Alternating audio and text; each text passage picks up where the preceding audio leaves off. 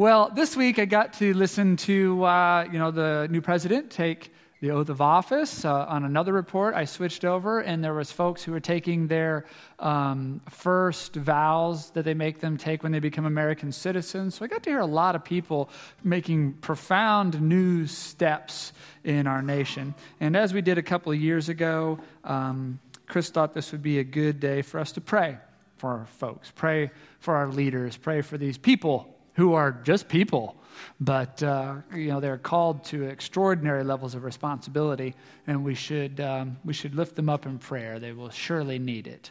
So um, why don't we stand together and let us pray? Lord, we pray this morning for our school boards and superintendents who care for our children. Keep their vision alive. Lord, we pray for mayors and city councils of communities in which we live. Keep their hearts focused on service. Lord, we pray for our state representatives, Mike, Dan, Donna, Rebecca, and Emmanuel, Sam, and Vicky, who represent us in Washington. We pray for our state and U.S. senators, Roy and Claire. May you give them eyes to see and ears to hear. Lord, we pray for our governor, Eric. Strengthen him when he is discouraged, humble him when he is proud. And for our president, Donald. For them all we pray, Lord. First, confessing that we have rarely prayed for them, though they face confusion, turmoil, and dangers that age them before our very eyes. At times, we've been very critical of them, though most of us understand very little of what goes on in their profession, just as few understand what really transpires in any of our professions. Strengthen these leaders for their calling. We pray this morning for all these men and women that you will teach them and teach us all that this is your world, given to us as a gift. And these leaders and each of us, as Im- bearers of your image, must try to rule your world as you would rule it, for your purpose and in light of your goodness. Your kingdom come, and your will be done on earth as it is in heaven. This is our prayer. Amen. Well, we have started something of a tradition now, I think, without meaning to, but uh, we pass out these difficult question cards about once a year, and you all write some astoundingly difficult questions that keep me very busy. And uh, we develop, you know, they're questions you'd like to hear a sermon about. And so we develop that into a sermon series. That's what we started last week. We'll continue it for a couple more weeks. So we have some great questions for this morning. One of you just wrote a scripture reference, John chapter 14, verse 6. And then you wrote, Who goes to heaven? All right. John chapter 14, verse 6 says this Jesus told him, I am the way, the truth, and the life. No one can come to the Father except through me. Another of you wrote, By thinking Christianity is the only way to God, Aren't we limiting God?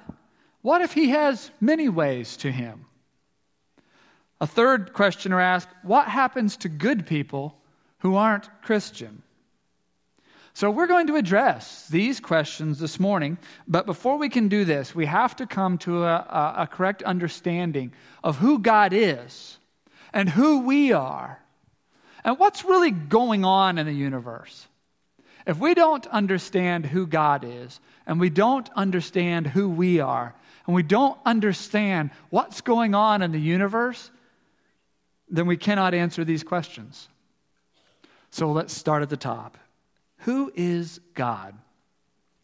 In the Christian worldview, God is the creator of everything. In these scriptures passed down to us, we are told, God is love. Now, for reasons we can only guess, God created a universe.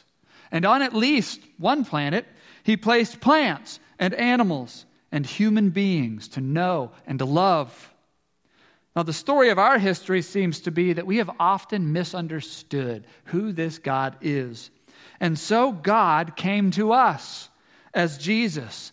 And through Jesus, the power and more importantly, the love of God is revealed. That He is a God who, in fact, loves us so much, He's even willing to die to demonstrate it. And He raised Jesus from the dead to complete the story of what He wants for all people everywhere eternal life. That's who God is. So, who are we? Who are you and I then? We, therefore, are God's creation. In a way, God's children. And God loves us like children, if you believe the Bible. But in order for this love to be a two way street, real love, he, he gives us the choice to love Him back or not. And apparently, from the very beginning, we are very easily confused about God and His love. We are suspicious of God. We are afraid of God. We may just be ignorant of God. And so we wander away from God and we do the very things He warned us not to do. We have Jesus to look at to see who God is, and all but the most hard bitten people can usually at least say, Jesus is just all right with me. But that picture doesn't seem to be enough for everyone to love God back and to follow his ways. And that's who we are. Okay. So, what is really going on in the universe between this God and us? Let me start by telling you what's not going on. Let me start by telling you what's not going on in the universe. This life you and I are living this is not an arena that you're performing in like the Hunger Games. If you're too old for that, The Running Man. Or if you're too old for that, Logan's Run. Or if you're too old for that, Ben Hur. Or if you're too old for that, I'm, I'm really impressed that you're able to make it here today. because I was talking about Ben Hur, the silent film. Um, Okay, it's not like that. This is not a treacherous obstacle course that God has dropped us into to see if you're qualified for heaven. It's not. If that's been your view of what's going on, be free of that. It is much, much better than that. This life that you're living, it's a life. It's a life that matters. This is the world God intended to make. It is filled with beautiful places. You have seen some of them. It is filled with wondrous things. You have wondered at some of them. And there is enough for everybody. And God wants you to have life. He wants to give us, He wanted to give us eternal life, and He, and he still wants to give us eternal life. But we won't be able to have it unless we'll live in His world His way. It's the only way it will work. We are here to live in God's world, but we have to do it on God's terms, or it just won't work. You see, all this stuff that God calls sin, whatever you thought sin was, sin are not little tests He designed to test your willpower. What God calls sin is anything that destroys life or destroys this creation. Sin are all the things that, if you had eternal life and you did it, would slowly turn the earth around you into hell. Now, you may look around and say, well, earth already looks quite a bit like hell. And in many corners, you are right. But now imagine if Hitler were immortal. Imagine if ISIS were immortal your greedy, vengeful neighbor or your wicked boss or whoever it is. Imagine if they could never get old, never grow weak, and never die. What would be done with the earth? So God sends Jesus to show us another way. And if we will turn toward him, the hellish parts of this earth begin to turn back into something more heavenly. I hope you have gotten to see this in your own life. Now, that's what the, our church is supposed to be. In fact, that is what every church is supposed to be. It's supposed to be a spot on a street corner on earth where people can peek in for a glimpse of God's kingdom and say, oh, it's going to be like that. It's going to be like these people living this way. All right, that's worth changing for. I'll join that. We're supposed to be the embassy for the kingdom of heaven. Now, who knows how long creation's going to go like this with embassies and, and then the rest? Jesus said even he didn't know when, but at some point, God would say, and now enough chances have been given, and now enough time has passed. Let us now separate those who are ready for this kingdom from those who just don't, don't want it. And heaven is then eternal life on a renewed and eternal earth, just like he wanted from Genesis chapter 1, verse 1. And so, hell then is a dimension of what there is for those who were never quite convinced that God's way was better. They don't want love. They don't want equality. They don't want to be ruled by anyone, no matter how good he may claim to be. Now, they probably want some love, and they probably want some equality, and they undoubtedly would like some authority, but not enough to be in God's world on God's terms. God could make these people think differently in a mind controlling sort of way, but that isn't love and they wouldn't really be members of the family if he did that. Talk about the Hunger Games, they would be like the Avox, always standing over there off to the side, by the power of God, constantly suppressed. A king can make a girl marry him, but unless she chooses to marry him and, and had a choice not to marry him, she isn't really his wife. And God wants a bride, it says in the scripture. God wants children who are really loving children. And so, some of these children, by their own choice, will not be coming home. And you see them every day on the news, and the truth told deep down, you, you don't want to live with them for eternity. And let's be honest, they definitely do not want to live with you for eternity.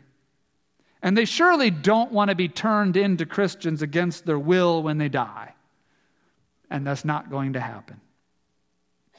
And so all of the terrorists and all of the rapists and all of the greedy, greedy guys, they all end up together. And we say, that's terrible. And it is terrible.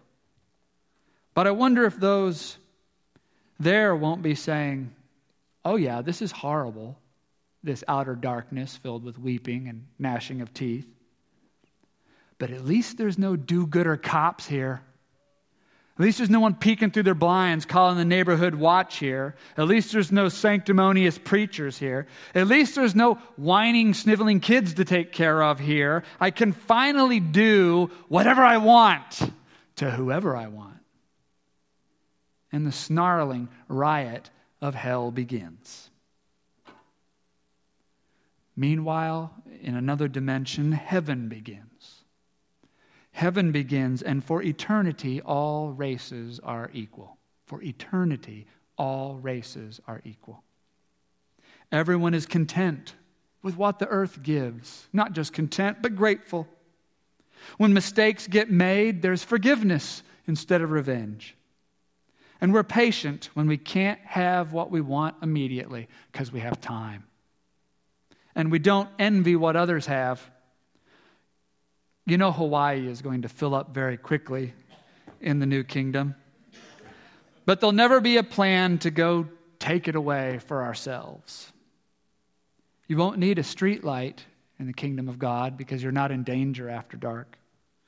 You won't need a gun. You won't need car keys. You won't need to lock your door. You won't need a secret ballot vote because who would persecute you for your vote? Revelation says the gates of the city will be open day and night, no fear of attack on all the earth. When we disagree, we'll ask a appointed third party how it should go, and we'll accept their answer, and we'll live by it. And whatever the Lord says to do on any given day, that's what we'll do. No more arguing, no more hesitating, no more hunting for loopholes. And you'll have time you can go see Angel Falls. You can see the pyramids of Egypt. And you know you want to run up to the top and back. And you get to. And you get to see the holy city of Jerusalem. You always wanted to see that. And those parts of the world will be perfectly safe. You can finally learn to play the piano, or run a marathon, or dive in a mini sub and look at the Titanic. You can catch up on reading. You can take a nap. Or explore the solar system. Why not? With eternal life, maybe we can finally go meet the neighbors. Engage. This is the kingdom of Christ.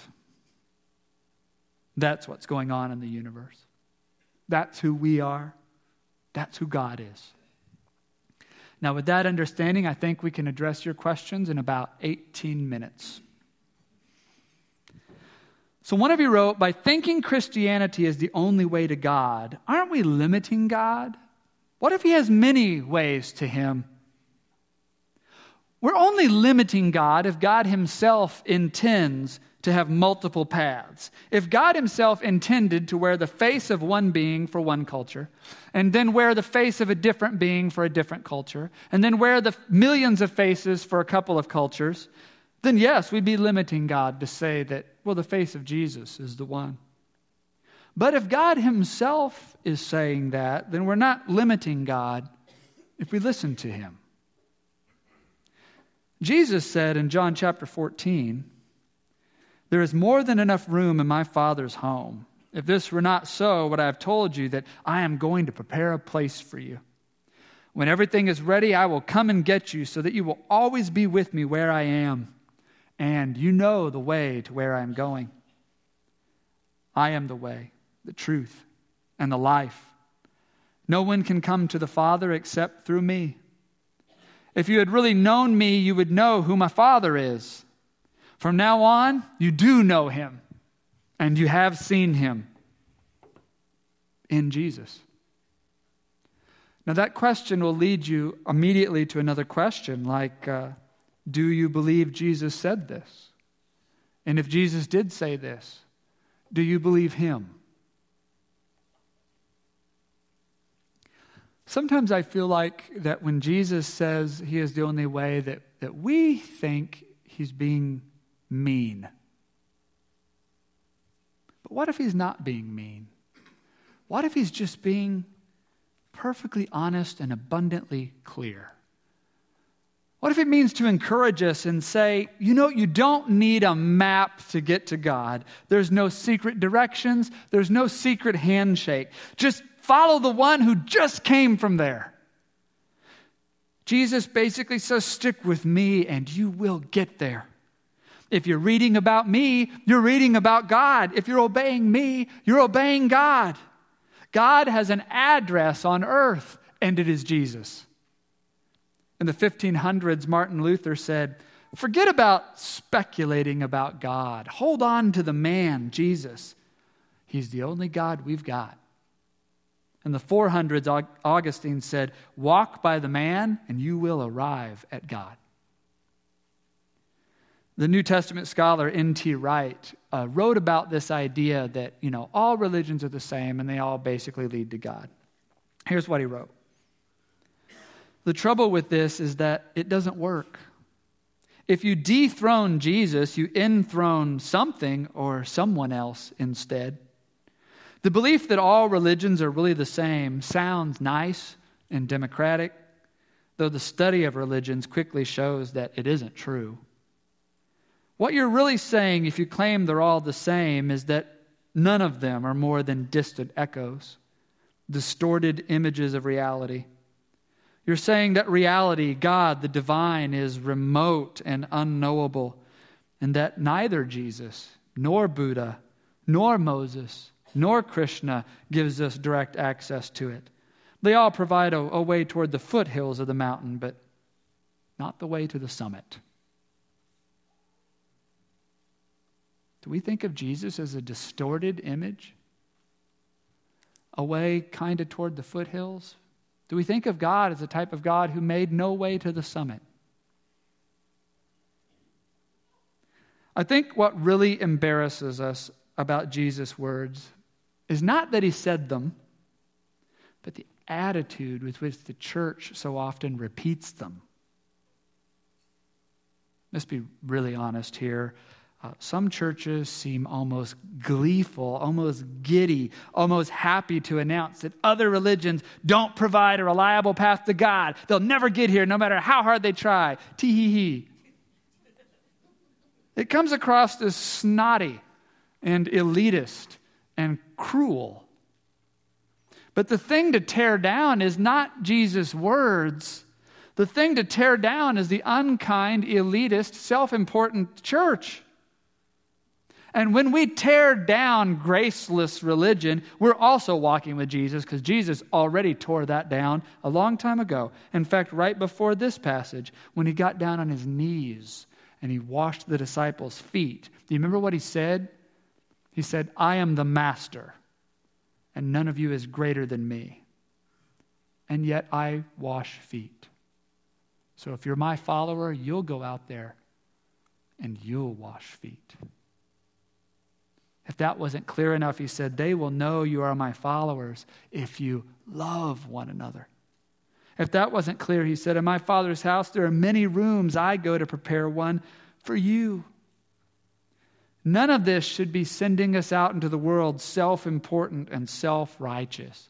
Jesus is the only way, but he is a wonderful way. When you have a wonderful way that leads to truth, you would never tell someone you actually care about that a false path is just as good. You would never tell someone, oh, there are many roads to financial peace. Payday loans with 400% interest works just as well as saving and working hard. That's another road to financial peace. You would never say that. You would never tell an out of shape person, oh, exercise and what you eat aren't the only way. Uh, you can also eat ice cream with every meal. There are many paths to fitness. You would never tell someone struggling with marriage, well, I did marriage counseling, but you could try verbal abuse. I'm sure there are many paths to peaceful marriage. God sent Jesus to rescue us from all futile ways of thinking and to take away our sin. Muhammad is not the one he sent for us. Buddha is not the one he sent for us. Tom Cruise and L. Ron Hubbard are not the ones he sent for us. Now, I don't know for a scientific provable fact that these folks were not sent by God, but I really, really, really don't think they were. Both because of these scriptures and the effect they have had on the world. Let me tell you a story about my son. My son was about four years old. He had a big growth spurt. And in my family, when you start growing, at night your legs lock up and your feet point forward and your toes go out in every direction, some sort of electrolyte imbalance, and it's mm-hmm. very painful. So I woke up one night, I heard my son screaming, My feet are killing me. So I run in there and I pull back the blankets and I see the, the toes all gnarled out. And I'm like, Oh, I remember this. I said, Son, um, this means you're growing up to be a strong young man but that hurts. So let me go get you some medicine. So he was four years old, so I went to get him the kid dropper pain reliever. And I go in the room and I reach down and he goes, No, Dad, no, my feet hurt, my feet hurt. I'm like, Okay, son, okay. I said, This is the medicine. This is the medicine that'll make you feel better.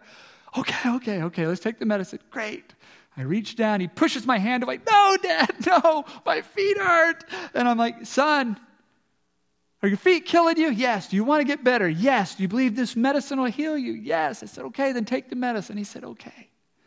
I reached down with the dropper. He kicks at me. I said, What is wrong with you? He said, Put it on my feet.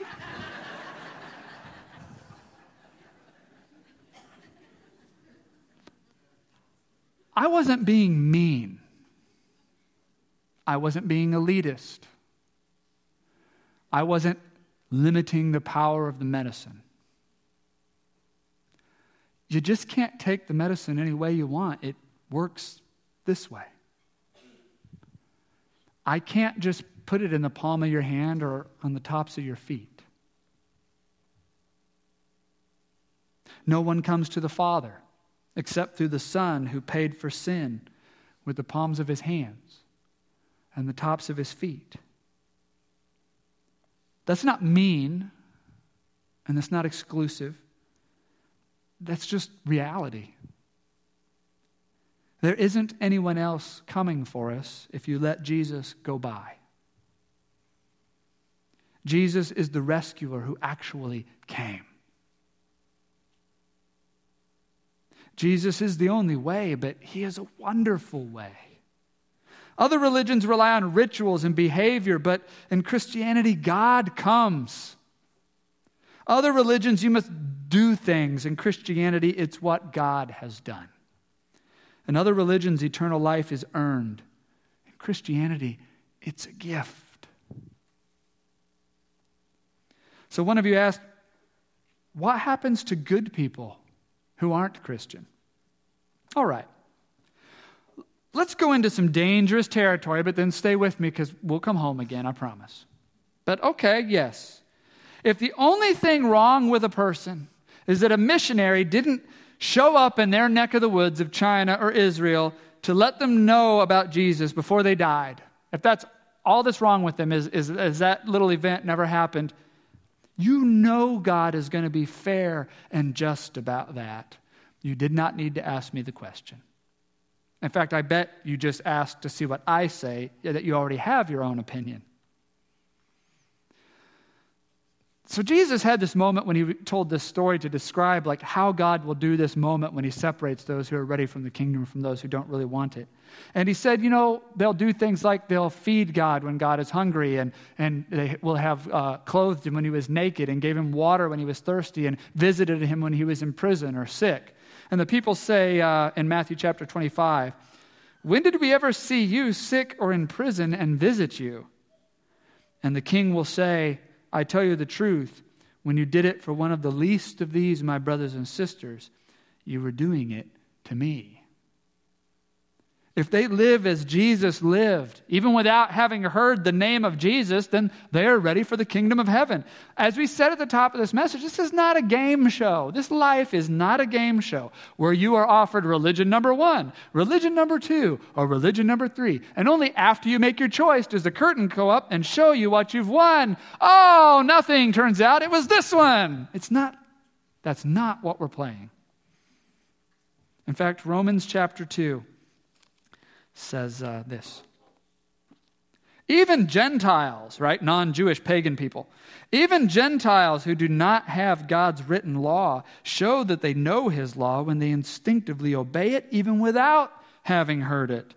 They demonstrate that God's law is written in their hearts for their own conscience and thoughts, either accuse them or tell them they are doing right.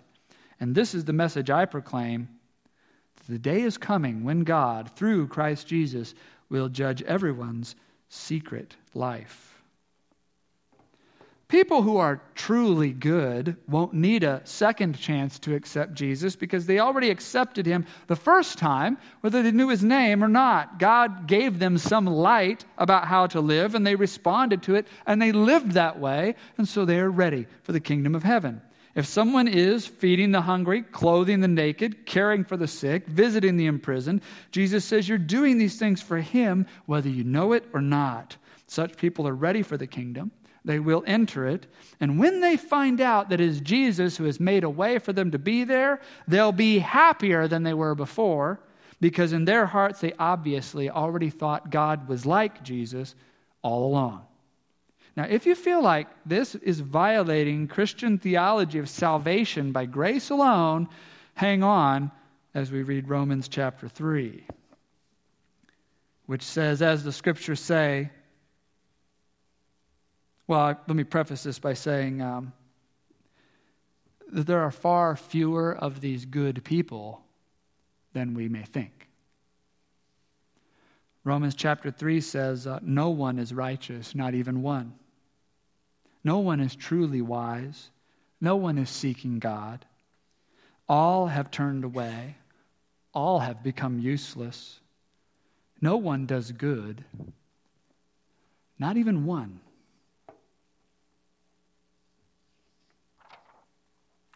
Now, this matters what you think about sin. If you don't think sin matters very much, then of course you can imagine all sorts of ways for all sorts of people into all sorts of afterlife. But if you think sin matters, if you think that you and I have done something which requires forgiveness, which would not be fit to go on for eternity, then Jesus is a wonderful way because he offers the forgiveness we need. Now, I could speculate about a lot of other good people in the world, but I don't really know them. The only life I really know well enough to speak about it with much authority is my own.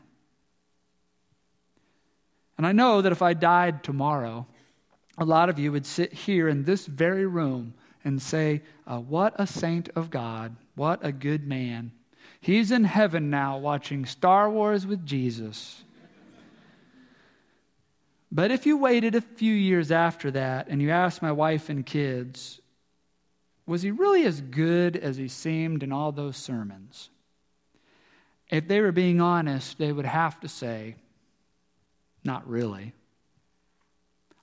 He could be good, but he had a lot of dark moments. He damaged us. And if you ask my family I grew up with, my father, my brother, they would tell you the only good he ever did came from his relationship with Jesus Christ. And if you put all that stuff on a scale, it still doesn't weigh out equal to the wickedness that we saw. No, he'll be, he'll be needing the forgiveness of God when he arrives. Now, I've said this before up here, and I'm just going to tell you don't, don't come up to me after this sermon and say, Oh, you're so hard on yourself. I'm sure your family thinks you're great. We think you're great. You're great. Because all I'm going to say back is, Well, I guess I fooled you. But take heart because I have come to believe that Jesus Christ has forgiven me for fooling you. I'm trying to tell you that I have secrets. Every day, thoughts go in and out of this mind, just this morning. Words come out of this mouth. Deeds are done in secret which embarrass me so much. I don't even record them in my private journal. I'm trying to hide my sins from myself, but I cannot hide them from God. If those things are not covered by the forgiveness of Christ, I am doomed. However, I have come to believe that those things are covered by the forgiveness of Christ demonstrated on the cross. And so that is giving me strength and hope to try again, to say things like, I am fully ready for God to remove every defect of character as He sees fit, that I may dwell with Him forever. I am not lost yet. Wrongly or rightly, I have to believe most people in the world are more like the real me than the good me that everyone will be discussing at my funeral. And that's why it is worth our time to share the good news of Jesus. It gives everyone in the world a chance to be free of their secret sinful self and become more like the man or the woman that God made them to be.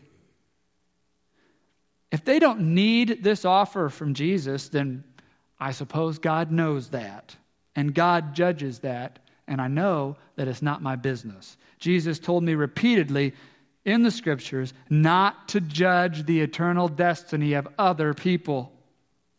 He also tells us repeatedly to tell the whole world about him because the hope he brings is a powerful tool in saving us from our secret sinful self. So, here at Lakeland, that's what we do. We share the good news with this community. Any friend or loved one we can invite who will come, anywhere in the world we can get to, because it has made such a difference for us, we believe it will make a difference for others.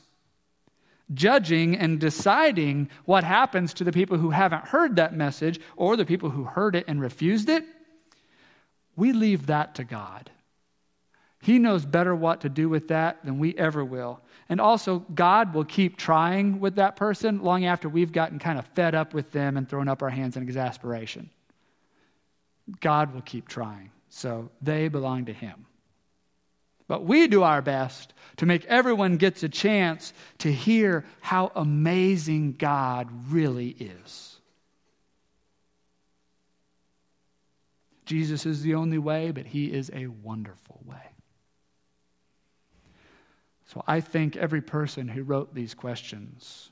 I thank you. They have led us to do something we needed to do here at the top of a new ministry year. We needed to be reminded of, of our core truths and the foundations of our faith.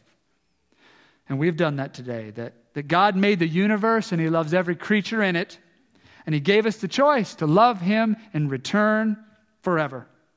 And when we get confused about what kind of God He is, He sends us Jesus to show us both how to be human and to show us how far God is willing to go to show His love and His forgiveness for us. He is always fair, He is always just, and we can trust Him.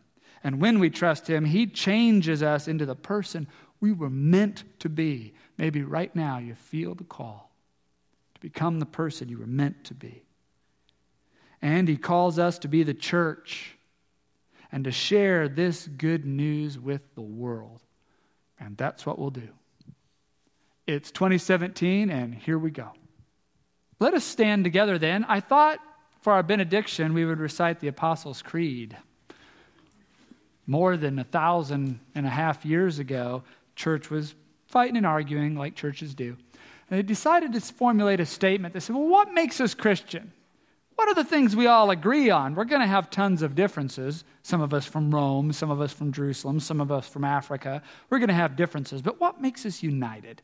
Let us focus on that. So, this, the Apostles' Creed, when we say it this morning, we are saying it with every other Christian church in town, in the country, around the world, and through all time.